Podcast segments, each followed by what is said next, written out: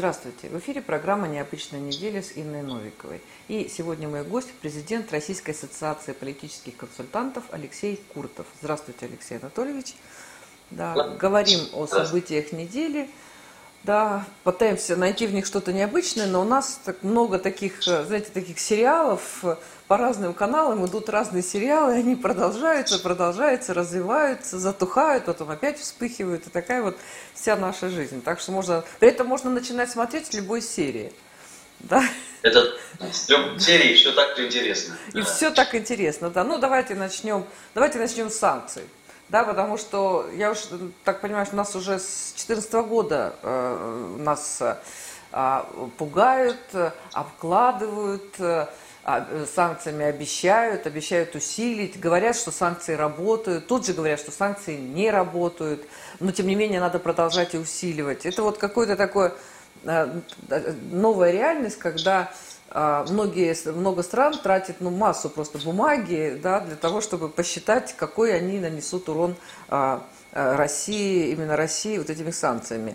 Да, причем а, санкции, вот э, сейчас я прочитала, новая такая, значит, тема. Теперь у нас санкции за применение химического оружия, причем, а, где бы вы думали, да, в отношении Алексея Навального – да, а, и санкции за а, невыполнение, неисполнение Минских соглашений. Ну, об этом уже говорили, это не совсем новая тема, но тем не менее, да, вот мы-то вроде как все время говорим о том, что мы готовы помогать э, всеми возможными силами э, и содействовать выполнению Минских соглашений, но тем не менее это не все от нас зависит, так скажем, да. Да, поэтому вот хотела узнать ваше мнение, ваше видение, да, а, стоит ли нам на это реагировать. У нас, кстати, большая реакция в СМИ почему-то, да, да, либо нам не стоит уже на это реагировать, стоит к этому привыкнуть и жить вот в этом. И э, насколько вообще санкции все-таки влияют на нашу жизнь, на наше сознание, на нашу экономику, как вы считаете, Алексей Анатольевич? Ну, вообще, конечно, санкции как инструмент давления такая вещь очень серьезная. Причем не очень важно, секторальные ли это санкции, которые направлены на целый сектор экономики, либо это санкции персональные. Э, все варианты санкций, конечно, конечно, влияют. И было бы странно, если бы это было не так, тогда бы их не вводили. К сожалению, санкции как инструмент э, борьбы и давления, они, э, вот мы говорим Европа и Америка, да, европейские санкции, санкции американские, но это ведь не вся Европа. А в санкциях, например, европейских, э, заинтересовано много разных игроков. Разные страны по-разному. Евросоюз по-своему. А большие промышленные конгломерации, у которых есть свои интересы. А политики. И люди простые, которые так же, как и вот сидят у экранов телевизора и пытаются понять, что это за санкции и для чего они вводятся. А именно из-за того, что так много игроков, а, именно из-за этого санкции не бывают легко принимаемыми, а, и они не принимаются в больших масштабах и объемах, потому что при введении санкций, конечно, Европейский Союз, как представляющий европейскую, европейскую цивилизацию сейчас, они, конечно, пытаются учесть и обратные санкции, и там эффект от санкций э, для России – которые скажутся на их экономике, на их политике и так далее. А у американцев своя история, они со своими санкциями тоже очень, ну, недавняя история взаимодействия санкционного против тогда еще Советского Союза. И тот самый э, санкционный режим, введенный после отъезда евреев и э, по Вейнике этого соглашения, он, в общем, продержался очень долго. И это было ограничение технологии и так далее, что, в принципе, даже не косвенно, а прямую повлияло на, на экономику и науку Советского Союза.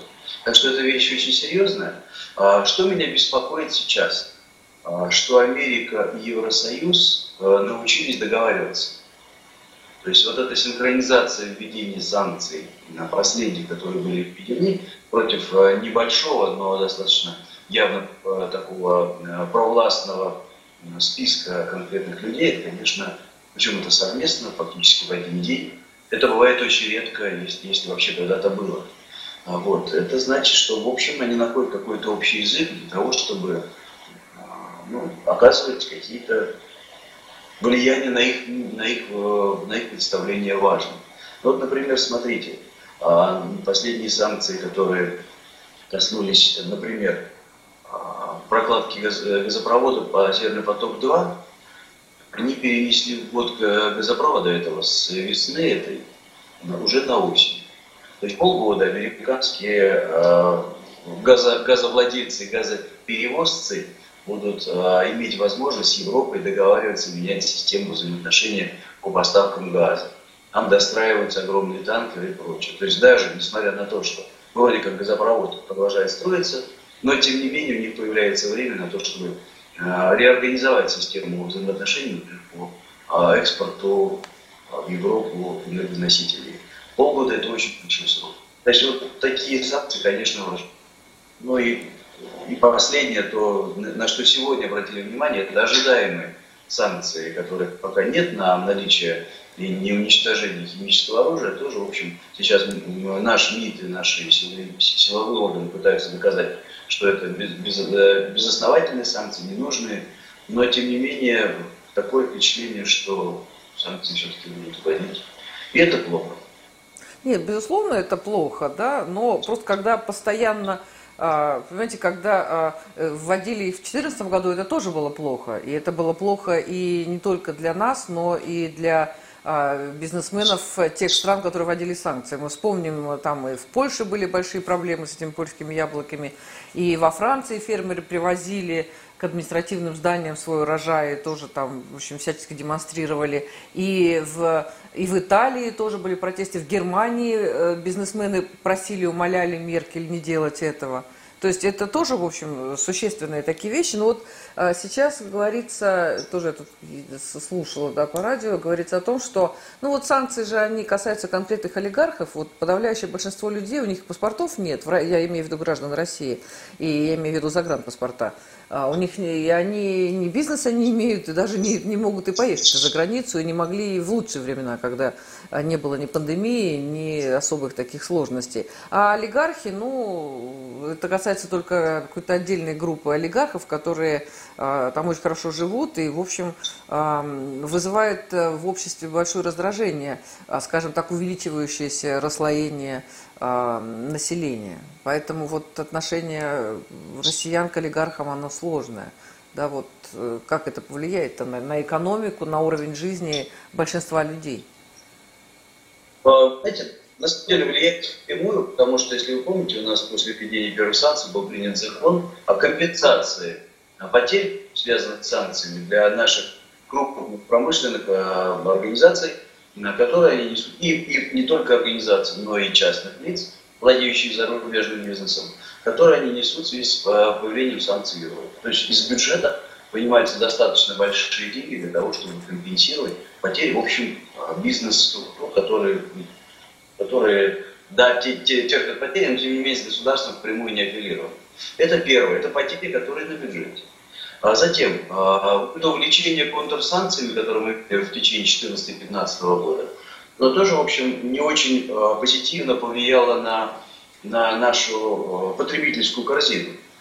Я понимаю, когда идут разговоры там, о швейцарском, вернее, о европейском, французском, итальянском сыре, его потребляет не так много людей в нашей стране потребляло, но, но были любители, которые остались без этого сыра. А тот сыр, который сейчас приходит из Европы под видом швейцарского, он стал в два раза дороже. Больше того, надеялись, вводя такие санкции, что у нас свое сыроваренное производство появится. А не появилось. На, по названиям сыров очень много всего, а по качеству, ну, далеко нет э, ни одной замены, я не знаю. Несмотря на сыроварные фестивали, которые устраивает сирота там с э, коллегами. Много сыра производится, но это не тот сыр совсем. А, контрсанкции связаны с хозпродукцией яблоки и прочее. Ну, в общем, у нас, а, мы ожидали, что у нас упадут цены, и наши товаропроизводители оживут в связи с этими контрсанкциями. А получилось опять, в общем, не очень ловко, потому что у нас мы наводнили рынок э, сельхозпродукции из Азии, из Ближнего Востока, но наш сельхозпроизводитель не очень-то и вырос.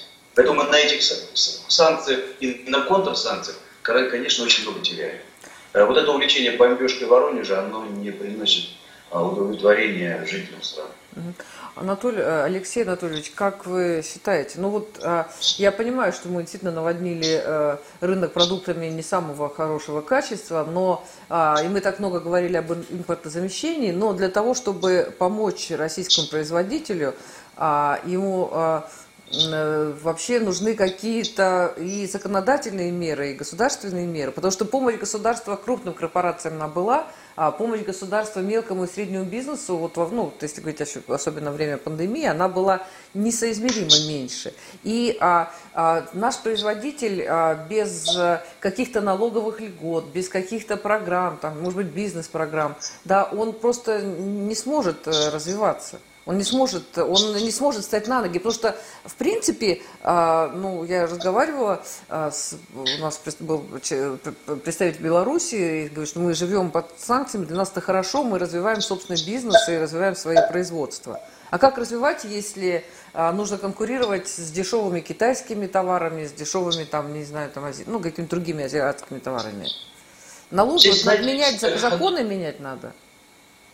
Знаете, э, здесь есть очень... Э, недавно я слушал разговор одного ну, такого уважаемого мною э, экономиста, который объяснял такую интересную вещь. Такой перевернутый конкурентной экономики у нас и, в общем, в, остальном мире, в котором принята конкуренция между, между производителями.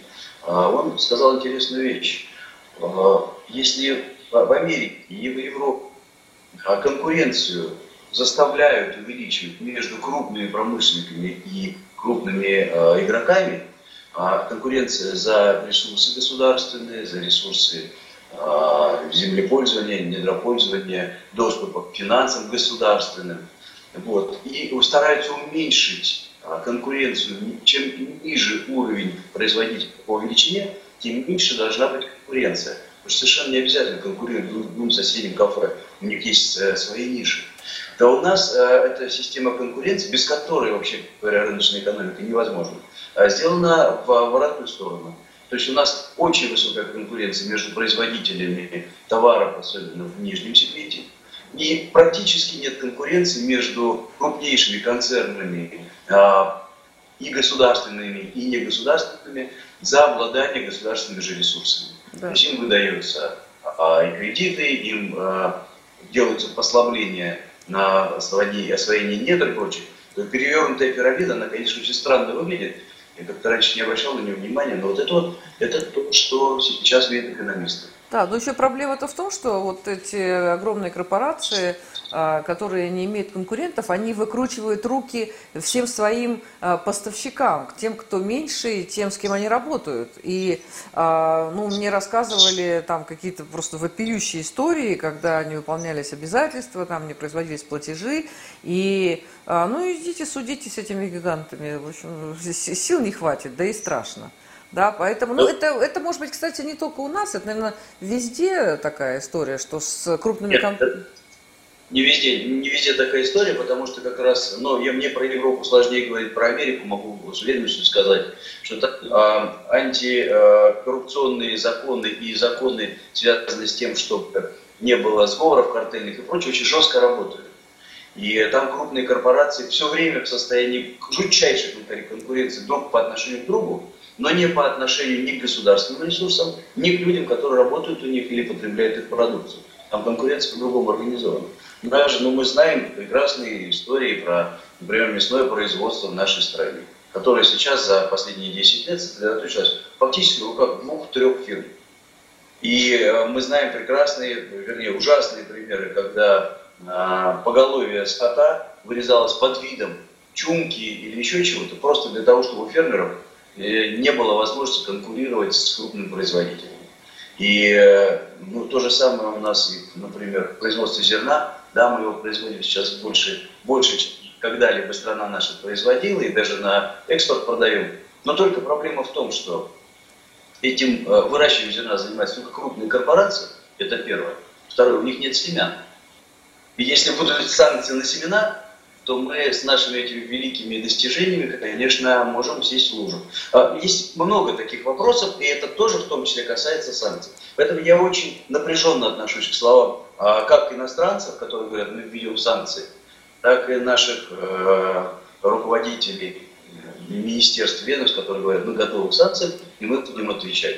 А вот этот вот разговор об бомбежке в Воронеже, он, конечно, всегда очень напрягает. Ну, просто это все длится давно, и на самом деле я знаю, что с семенами у нас огромные проблемы, действительно это все там закупки. У нас еще огромные проблемы с лекарствами, потому что в свое время были уничтожены заводы, которые производили вот эту субстанцию, да, если я правильно называю, те вещества, на основании которых делаются лекарства. Сейчас мы тоже их закупаем там в каких-то трех государствах мира, да, и а у, у себя нет. И поэтому, ну, у нас, конечно, есть, э, а, есть Азия, да, есть Восток, с которым можно договориться и который там что-то можно получить, да, но все это сложно. Но, знаете, когда, э, да, уничтожают поголовье скота, я вспомнила, когда в 90-е годы а, были уничтожены, там был уничтожен крупнорогатый скот, чуть ли не все поголовье России, а, ну, это был Анатолий Борисович Чубайс, который сказал, что нам дешевле покупать за границей мясо, нежели выращивать свое.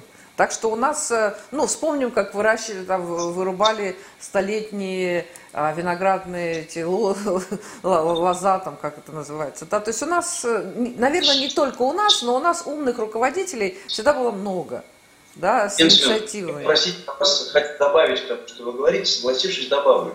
А, например, по, по фарме, по лекарствам и прочим. Дело в том, что да, сейчас предпринимаются попытки на верхнем, верхнем уровне государственного управления с тем, чтобы вернуть производство и прочее. Но проблема в том, что попытки это делаются по опыту э, планового производства э, 70-х, 80-х годов. Вновь идет государственная программа, по, а это значит, безальтернативно и бесконкурентно. Но вместо того, чтобы развивать конкурентную среду, чтобы э, эти заводы вырастали сами. А, то есть мы живем в 21 веке, в веке э, не плановой экономики, а инструменты пытаемся использовать из той планы, когда государство дает заказ. И вот это самый большой разрыв, который сейчас очень так заметен. Да. Да, такой еще у меня вопрос а, по поводу Северного потока. Он сколько лет мы уже строим его, и я ну, понимаю, что, наверное, а, сложно просчитывать какие-то международные риски, вложено в него космические э, там, объемы финансов, и а, я понимаю, что это внешняя ситуация вся такая сложная. Но вот мы, когда, когда мы инвестируем, когда мы просчитываем такие сложнейшие и исключительно дорогостоящие проекты, мы как-то учитываем вот эти вот внешние факторы. Потому что я тут где-то услышала, что ну вот раз вот так, ну тогда э, впишем а, а, вот этот Северный поток в, в убытки «Газпрома». Ну, вот как- как-то я не очень понимаю, да, ну, потратили деньги, ну, потратили сколько лет, да, а, ну, теперь скажем, ну, был виноват, не прав, извините. Или вот э, как Здесь, здесь, конечно, мы как раз видим,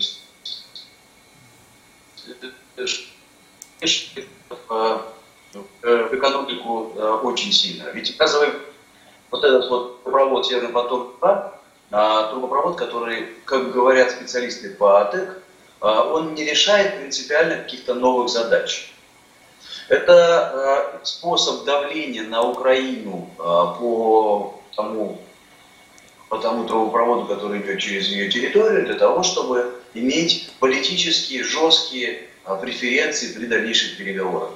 То есть, э, ну, есть такое мнение, которое, ну, которое мне кажется достаточно разумным. Я его поэтому здесь и произвожу. Вот. Поэтому, когда вне зависимости от экономики, от выгодности и прочего принимается решение на государственном уровне для того, чтобы решать политические задачи, это, конечно, всегда вызывает массу вопросов и недопонимание, откуда деньги берутся. А стоит ли та задача, которую мы решаем политическая, такого огромного финансового вливания, которое, скорее всего, не окупится никогда? Так же, как, э, например, большие сложности с, э, с этим потоком в Китае, который силы Сибири построили, который, по оценкам экономистов, не окупится никогда, ни при каких обстоятельствах. Не мое мнение, могу сослаться на мнение достаточно экономистов. Я не специалист по ТЭК, я специалист по политике. И когда я вижу, что политики больше, чем экономики, вот это, конечно, ну, так заставляет задуматься.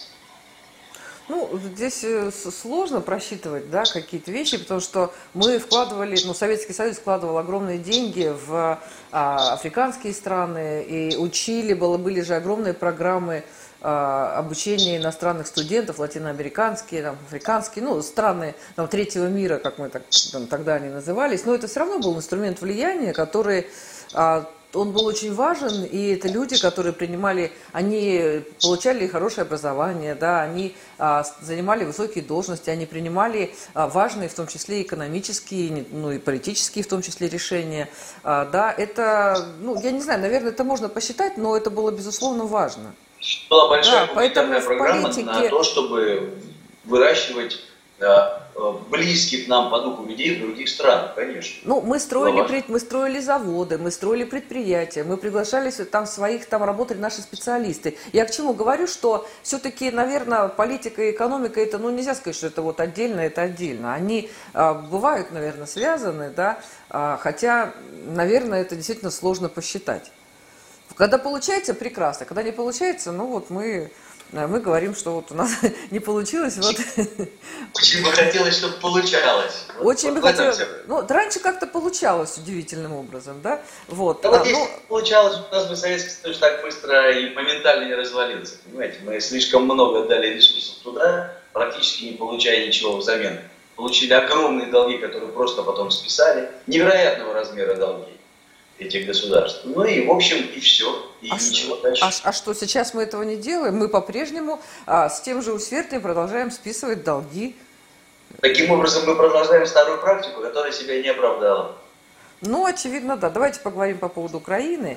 А, э, сейчас а, а, ну, предполагалось, что, что когда придет Байден, будет, он очень с большим интересом относился к Украине, нежели Трамп.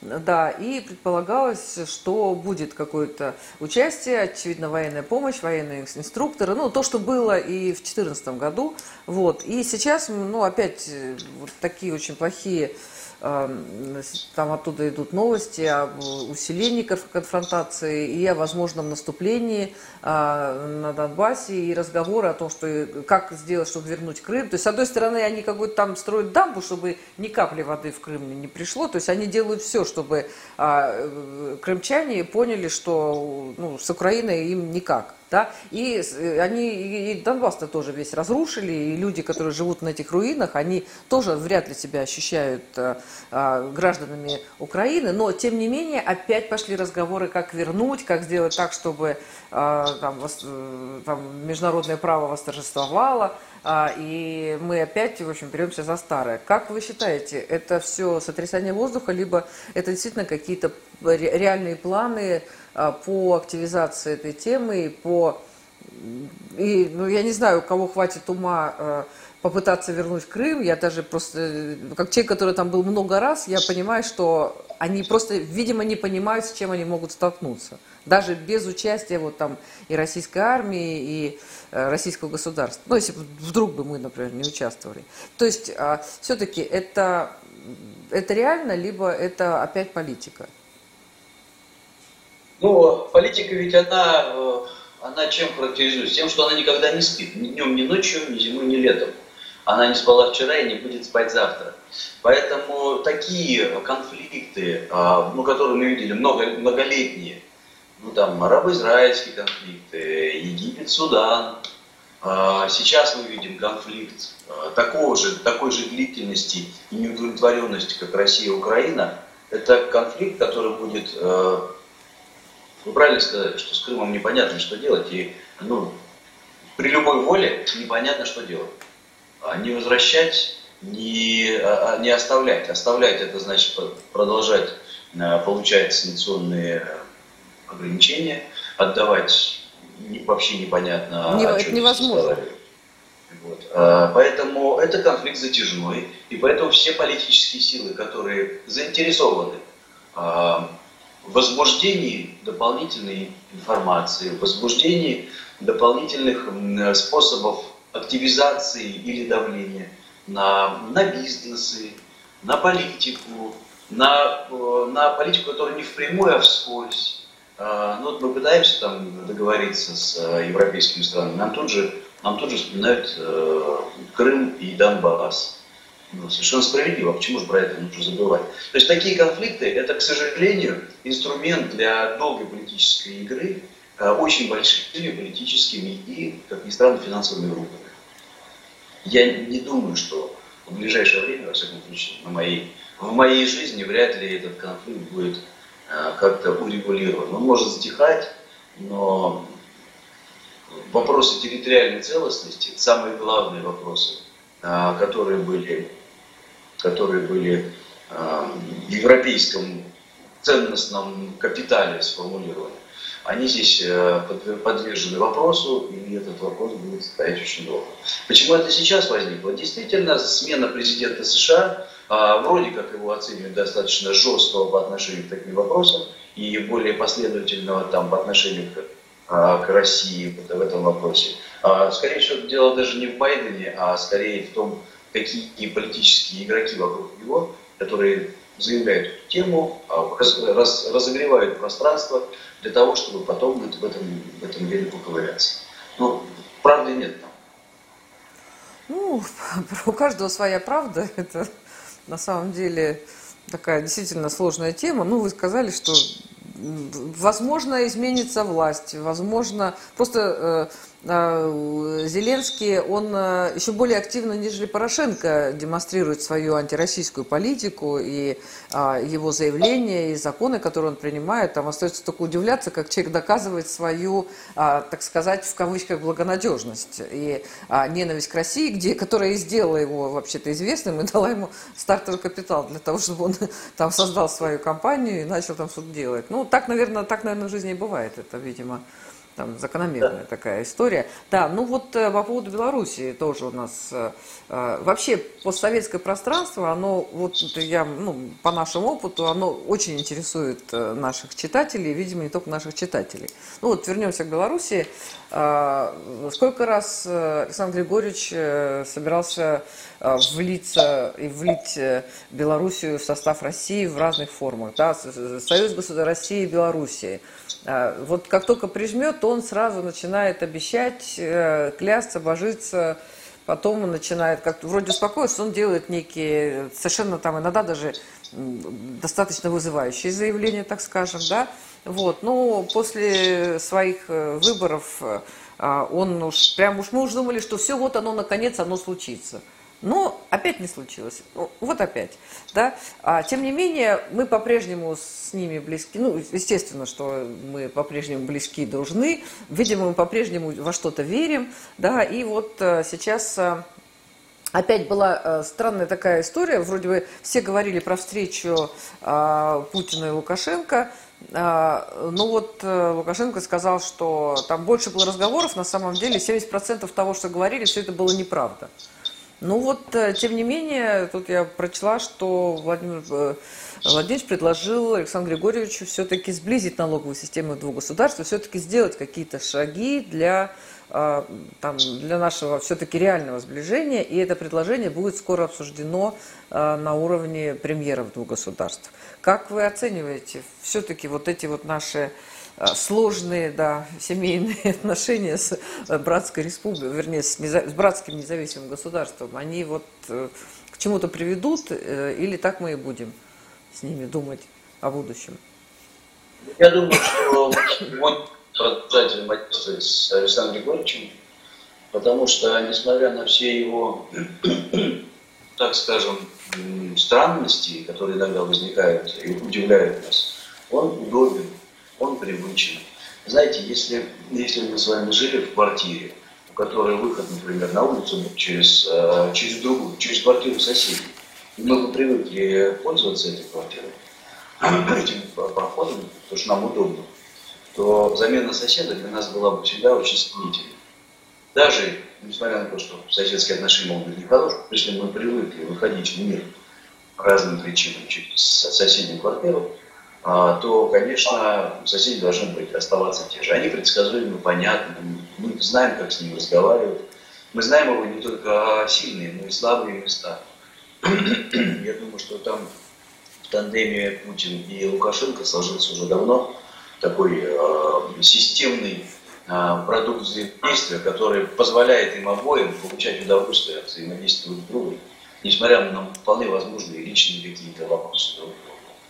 Тут идет разговор о том, что Беларусь для нас важна со всех точек зрения. Ну, первое, политически. А, э, если, если снесут э, демократы своего президента Лукашенко, то следующий вопрос, конечно, будет поднят им про Россию. Что в России так нельзя. Причем это задавать будут вопрос не только снаружи, но и внутри. И, конечно, потеря вот Лукашенко в качестве жесткого, странного, а, авторитарного правителя, конечно, следующим шагом будет вопрос Путину.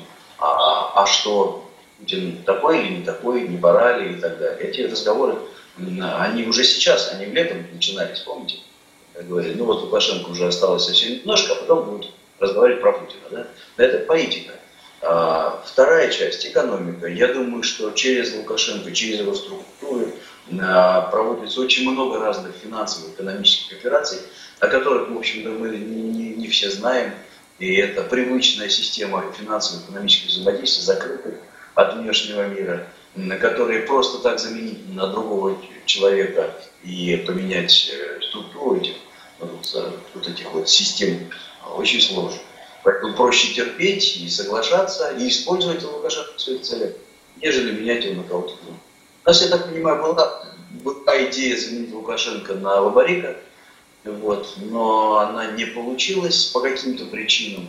Больше того, некоторые источники говорят, что у Путина с Лукашенко разговор персональный по Барика, и все-таки Барика продолжает сидеть в тюрьме, несмотря на то, что он очень пророссийски ориентированный э, человек. Ну вот там какая-то своя игра идет. Но эта игра взаимовыгодна для двух президентов, поэтому она и будет продолжаться точно такого же виде. А, Алексей Анатольевич, мы в свое время делали ставку на Юлию Тимошенко.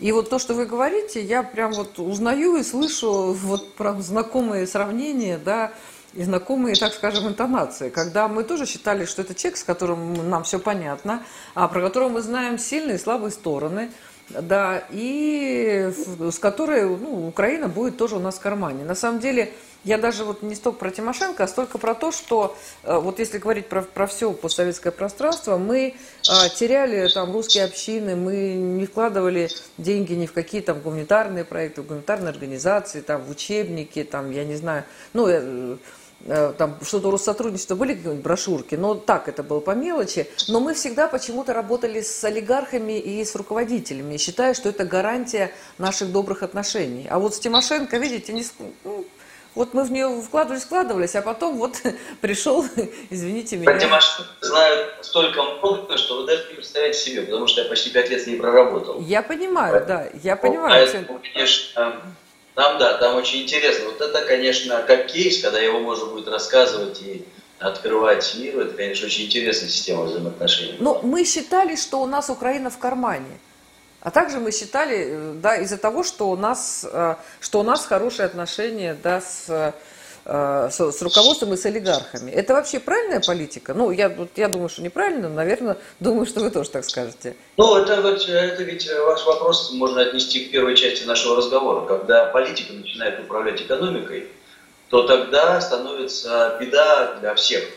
А, потому что у политики постоянно меняются приоритеты, и экономические задачи начинают плыть в зависимости от необходимости. Помните даже те же отношения наши с, ну, например, с Турцией или с Египтом. То есть, когда мы поссорились э, с турецким лидером, то у нас тут же запрещены были полеты, покупки, помидоры, привоз, помидоры. сельское и прочее. Да? Как только помирились, у нас все стало нормально, и то же самое с Египтом. А так не должно быть, потому что бизнес не терпит таких резких изменений. Бизнес – это система, которая строится годами, устраивается, настраивается, когда под политическими целями разрушается или наоборот э, стимулируется такая система, то это приводит к тому, что нормальное течение бизнеса разваливается. И вот, э, вот в этом дело.